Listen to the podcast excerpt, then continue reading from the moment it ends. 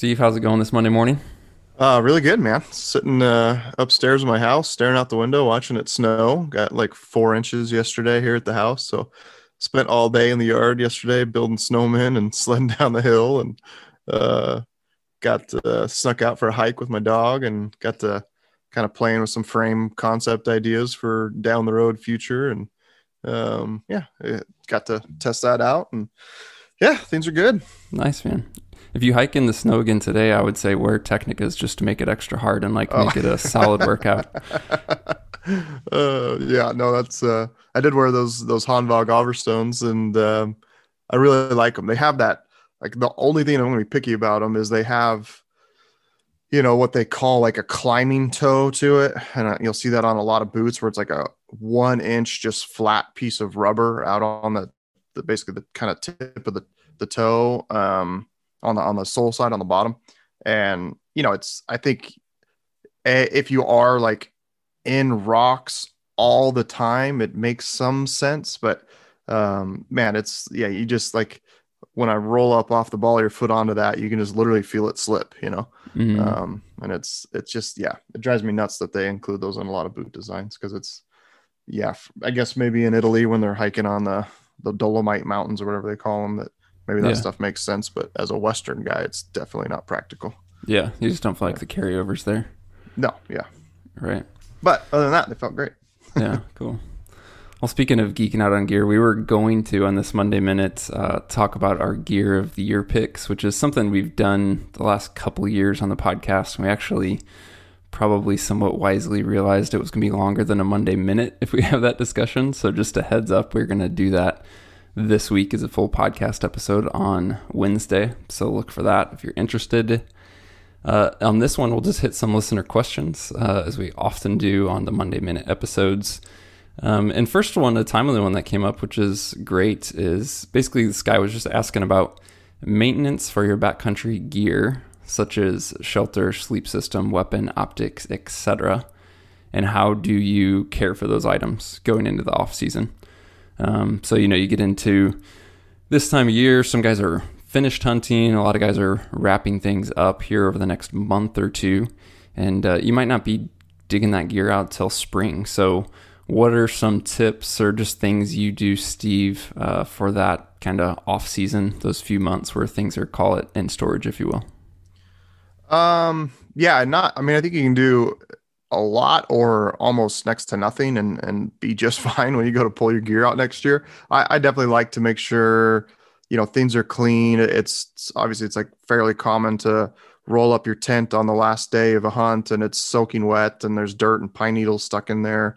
Uh, and then you just, when you get home, you never take the time to, to roll it out, get all that crap out of there and let it properly dry out. So that, that one would be important. Like definitely, definitely don't just like have it soaking wet and throw it in the corner of your garage, and cause it'll kind of get all moldy and nasty the next time you go roll that out. Um, sleeping bags, you know, you, if you have a, um, a front loading washing machine, one that doesn't have that kind of agitator, um, post in the middle of it, you can wash your sleeping bag.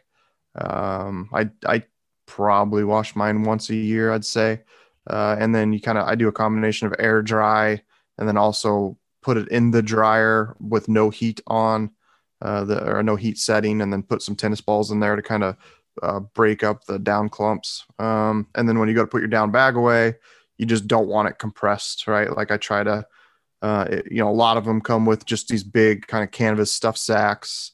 Uh, typically that's what I use. Just kind of throw it in there and, and then just make sure it's like sitting on top of, uh, I have an extra closet, an extra bedroom here where I put all that stuff, and it's just kind of sitting on top. So there's not weight on top of it, compressing the down. Uh, I mean, optics. Yeah. I mean, if you want to clean them, go ahead, but you know, whether you do it now or later, I don't see there being a downside to that.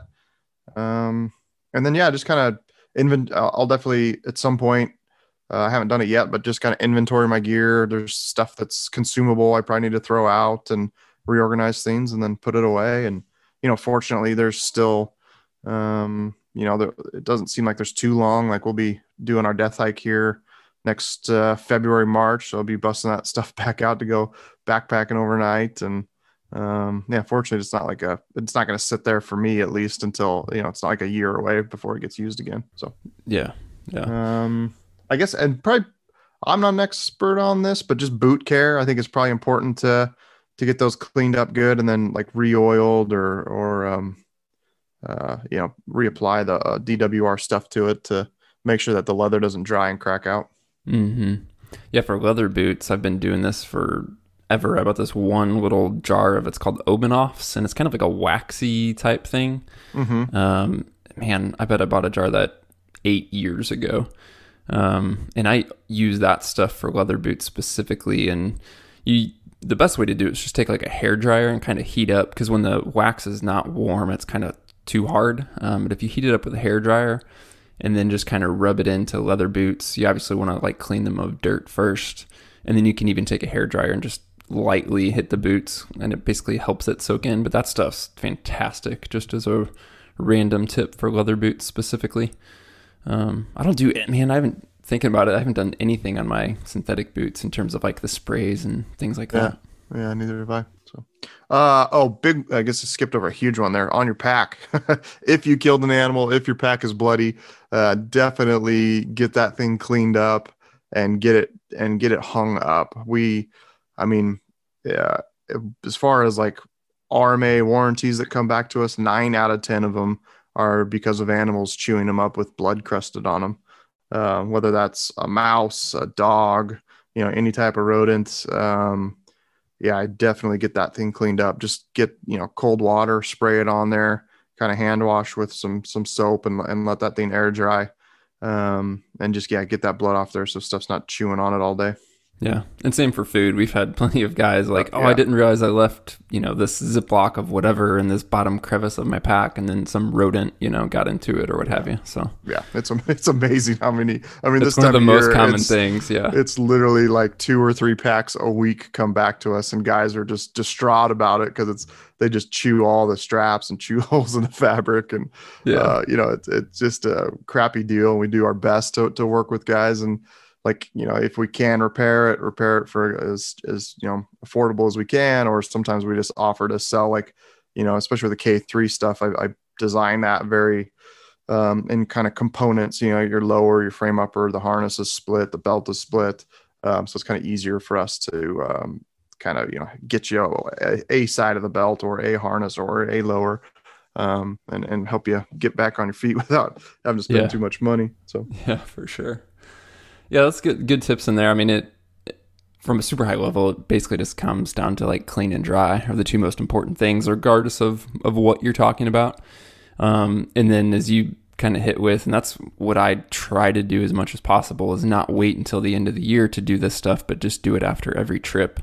Um, you know, you don't, I don't feel like I have to do this off-season process, simply because after each trip, I'm trying to make sure I set up a shelter and let it dry out, and then, you know, clean it, and same for my pack and same for my boots and all that stuff. So if you stay on top of it after a trip, um, when you get back, then you don't really have to do much and for the quote unquote off season. Um, and then like you said, Steve, on the consumables, that's a really good one. And just find a place to keep notes. Um, you know, at the end of the year here, you might go through stuff and then think to yourself, oh man, I, my water filter was, you know, just clogged up. It's mm. time for a new water filter, you know, next year, right? But then you forget about that, and then you go on the first trip next spring, and you're like, oh crap, I need a new water filter. You know, you may or may not remember those things. So if you can just have like a quick little place to keep notes um, on what you need or what needs to be done, uh, what new gear you need for the spring, the, especially those small items, and that's going to be really helpful just to make sure you don't forget. Yeah, I... I... I do that in some form. It kind of varies every year, but basically my hunting gear list, I've got multiple ones depending on like cold weather, um, you know, uh, regular hunting. I did like a sheep hunt gear list from this last year. Um, and uh, I'll just, it's in a Google Doc. And so I'll just go in and kind of like put, add some notes in there of like, um, I've done this a lot on like the, all the Alaska trips where you get back from the trip and like, I wish I had this, I didn't need this, and just make those notes in there. Um, that way, yeah, like you just said, you, you come back the next time and you go, oh yeah, I totally forgot about that. So, yeah. Mm-hmm. Yeah, another just random one, um, that's kind of specific is anything with a valve, sleeping pad, and inflatable pillows are the th- two things that come to mind. Is just keep those open. um, just so there is, I don't want to call it airflow, right? Because it's not really airflow, but you just don't want to trap moisture. You want to make sure, again, going back to keeping things clean and dry, that that stuff starts as dry as possible.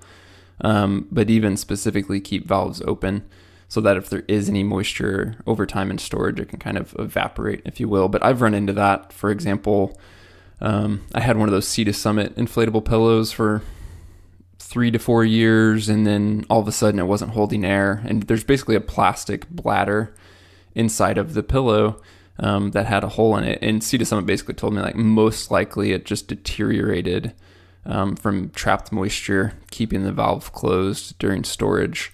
Um, and they, they replaced it. They were great about it, but that was just kind of a, a very specific thing that now, because of that, I pay attention to it. So on sleeping pads and things like that, just keep valves open for air. Um, yeah, good stuff there. Hopefully you guys, uh, as we were saying, don't have to put gear away for too long. You know, hopefully it's not a six month ordeal, but like a two month at the most, and find some ways that even this winter, even if you don't have a open hunting season, you can get out and do some winter backpacking or something like that. So many guys overlook that time of year, but man, there's there's great opportunities to get outside and enjoy it for sure. All right, Steve, let's hit on another timely question that came up after our uh, recent rifle elk hunt. Uh, it says, now that you guys have had the successful rifle elk hunt, how do you feel about hunting elk with a bow versus a rifle? And in general, since you guys have gotten more serious about rifles over the past few years, how do you feel about hunting with a bow versus a rifle in general? It's funny. I just had this uh, with Cody, uh, Cody Callum from Born and Raised, a very good friend of mine. And he, he had just killed a blacktail with a gun um, and uh, sent me a picture of it, and was just talking about how fun, you know, he's been enjoying, or uh, how much he's been enjoying hunting with a rifle. And I was like, dude, I'm one hundred percent on board. Like, it's been, it's, uh, I think I, my reply was um, like, I'm not sure if it's this much fun because it's just like the cool new thing to do for me, like it's a new challenge, or if it's going to continue to be this much fun for the future, but definitely at the moment I am really enjoying it. Um so yeah, I you know I've been surprised at it's you know you know killing, I don't know, I mean when we killed your bull, like I mean it was one hundred yards, it was close, but I mean the, the adrenaline was comparable to if that bull was coming in, you know, and you, and you had a bow in hand and we're going to shoot them. Um, you know, it was like, I don't know. I mean, every, it's definitely nothing can quite replicate like a bugling bull screaming, coming in at you. Um, but uh, it's still been just really having a, a, lo- a lot of fun with it. And it's been a nice challenge to just pick up and learn something new. Cause you know, just a few years ago, I was about as green as it could be when it came to rifles. Uh, you know, other than just knowing the basics, is just something I had never gotten into, you know? Mm-hmm. Yeah, I'm kind of the same way. Um, I don't think that one's better than the other. I never did, um, but I've oh, I did. Thorough... I was a bow hunting snob. Well, I, I would say like it, not necessarily because of the weapon, but more of what you said of like the experience, Steve, of yeah. the close encounter. Um, yeah. So if you can replicate that, like to me, there's no doubt that hunting elk in September is like the pinnacle of what I want to do, right? And that yeah. happens to ninety-nine percent of the time be with a bow in my hand, right? And I love shooting a bow. Uh, you know, I did that, like thinking back through, you know, when I was doing Soul Adventure, of like being self-taught and learning new things and trying things and getting into all the technical aspects. And in a way, that's where I have been for a year or two years on a rifle, and where I still am now in terms of just diving deeper than I ever have.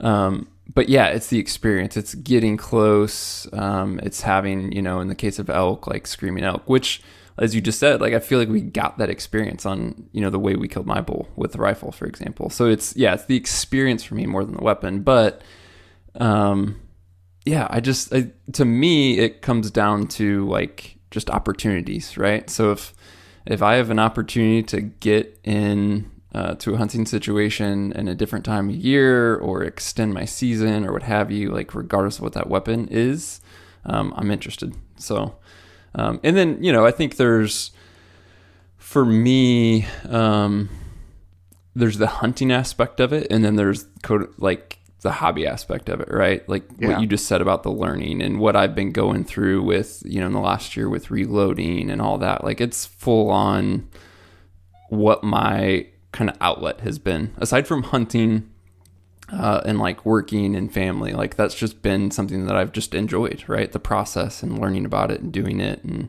trying different things and all that. So it, it definitely has been um, prevalent for sure in terms of mm-hmm. something that I've been pursuing. Um, yeah. It, you know, one of the things um, we did a big survey last year about this time of year with the podcast um, to get feedback from you guys about what you wanted to hear about. And it was, you know, it was like, we want your feedback on elk hunting and on deer hunting and other species. We want your, like, what do we want to hear about in terms of bows or in terms of rifles? And we had like these specific categories. And it was funny because within that feedback of what do you want to hear about or learn about as it relates to bow hunting?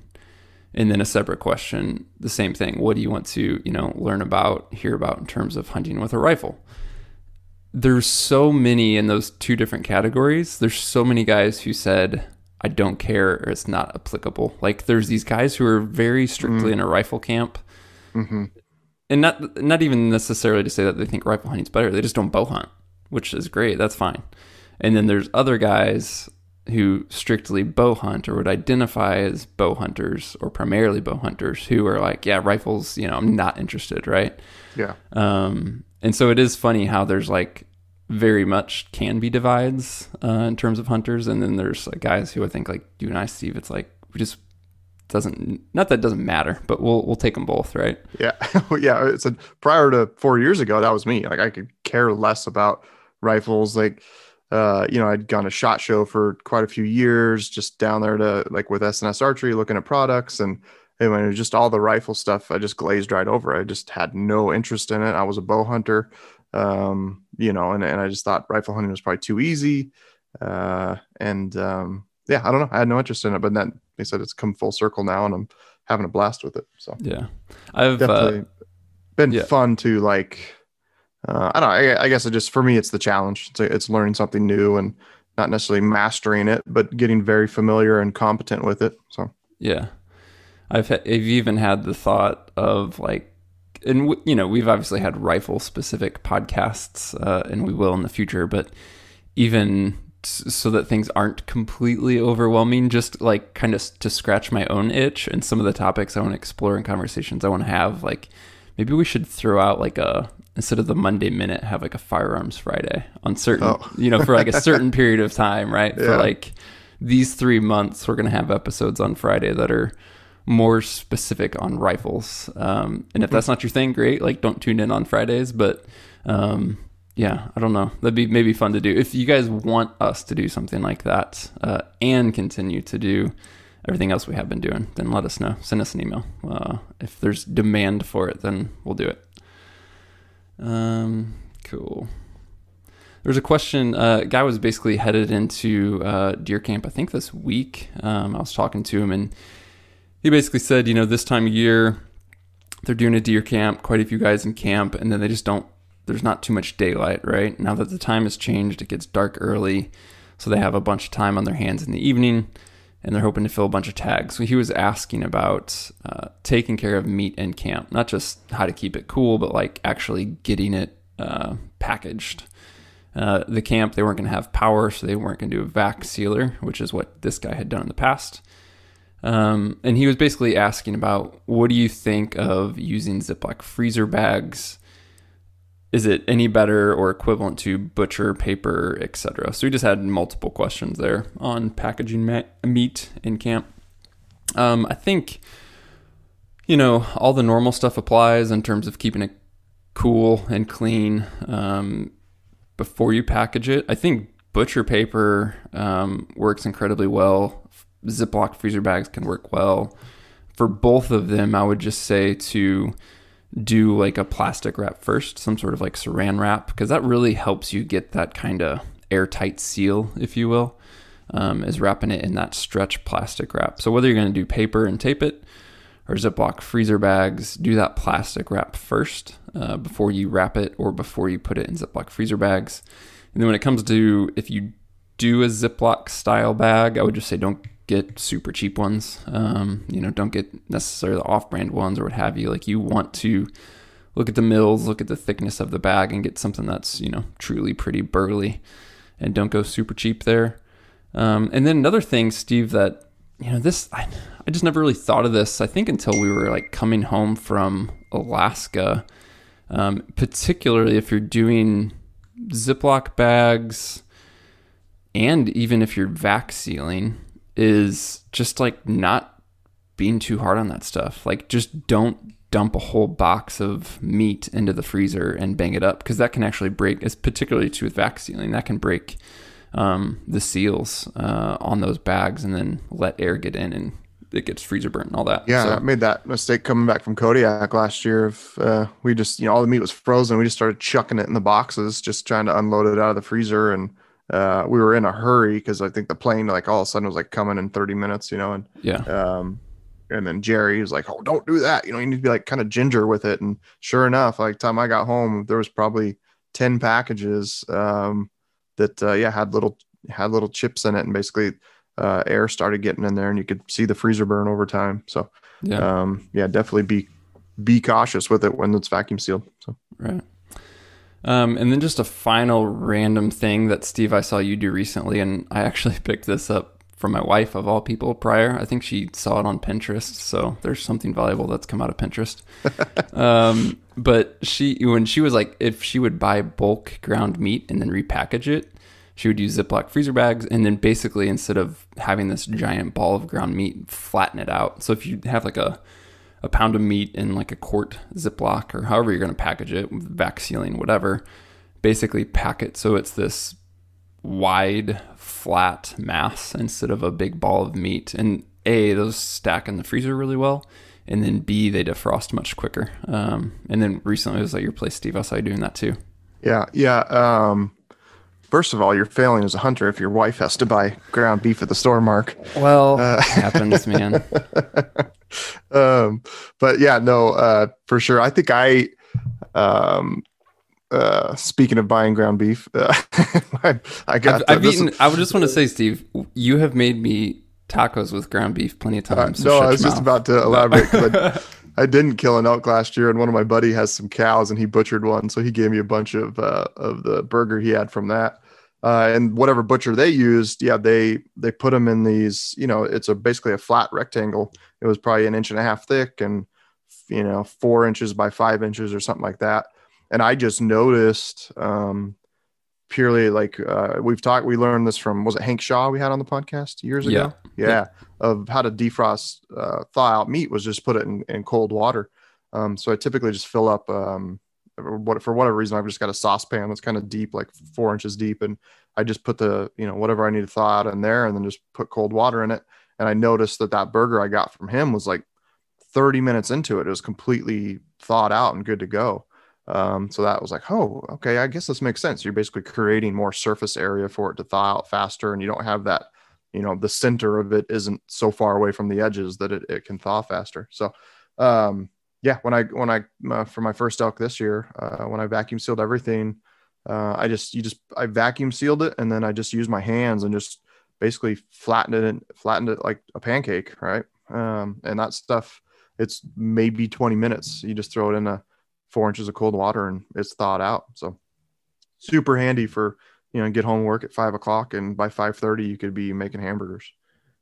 Yeah. yeah. Um, and then another kind of note I thought about on as far as packing in camp, this, you and I did this with my, um, uh, my elk, because we brought, um, I didn't drop the back straps off at the butcher. Normally I vacuum seal out myself, but we got home and went to vacuum seal it. Excuse me. Um, went to vacuum seal it and realized that I didn't have any more vacuum seal bags. I'd used them all on my elk uh, from September. And we just, instead of trimming the meat, we just let, I kind of cleaned the meat up, but just left all the, um, basically everything on it and just cut the back straps into like eight inch chunks, threw them in Ziploc bags and threw them in the freezer. And even if a little bit of air gets in there over the next month or two before I eat it and kind of gets freezer burn on the edges, when I thaw it out, I'm still going to just trim all that stuff off anyway. So there's really not much harm done. So if you're in camp, that's something you could, you know, uh, definitely a tactic you could do is, is not trim it up as much as you normally would, just knowing that you need to, to, and that's going to protect the meat. And then you just got to trim it when you thaw it out. Yeah. And a lot of times it can be easier to trim it when that it's in that thawing state, cause it's firmer. Um, mm-hmm. You know, when it comes to like being super clean and like trying to be efficient and trimming and only getting that silver skin off and not cutting deep into the meat. Um, when that meat's kind of set up and a, a bit more frozen, it's actually much easier. So sometimes that's not a bad strategy, uh, period. Yep. Cool. Well, that's a wrap on this Monday Minute, guys. As I said, uh, tune in Wednesday. We're getting ready to talk here about our gear of the year picks, as well as revisit um, some of the gear we talked about in prior years and kind of give an update on that.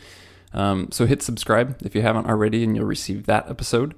If you have any questions for us for a future podcast, just shoot us an email to podcast at exomtngear dot com, and we'll talk to you soon.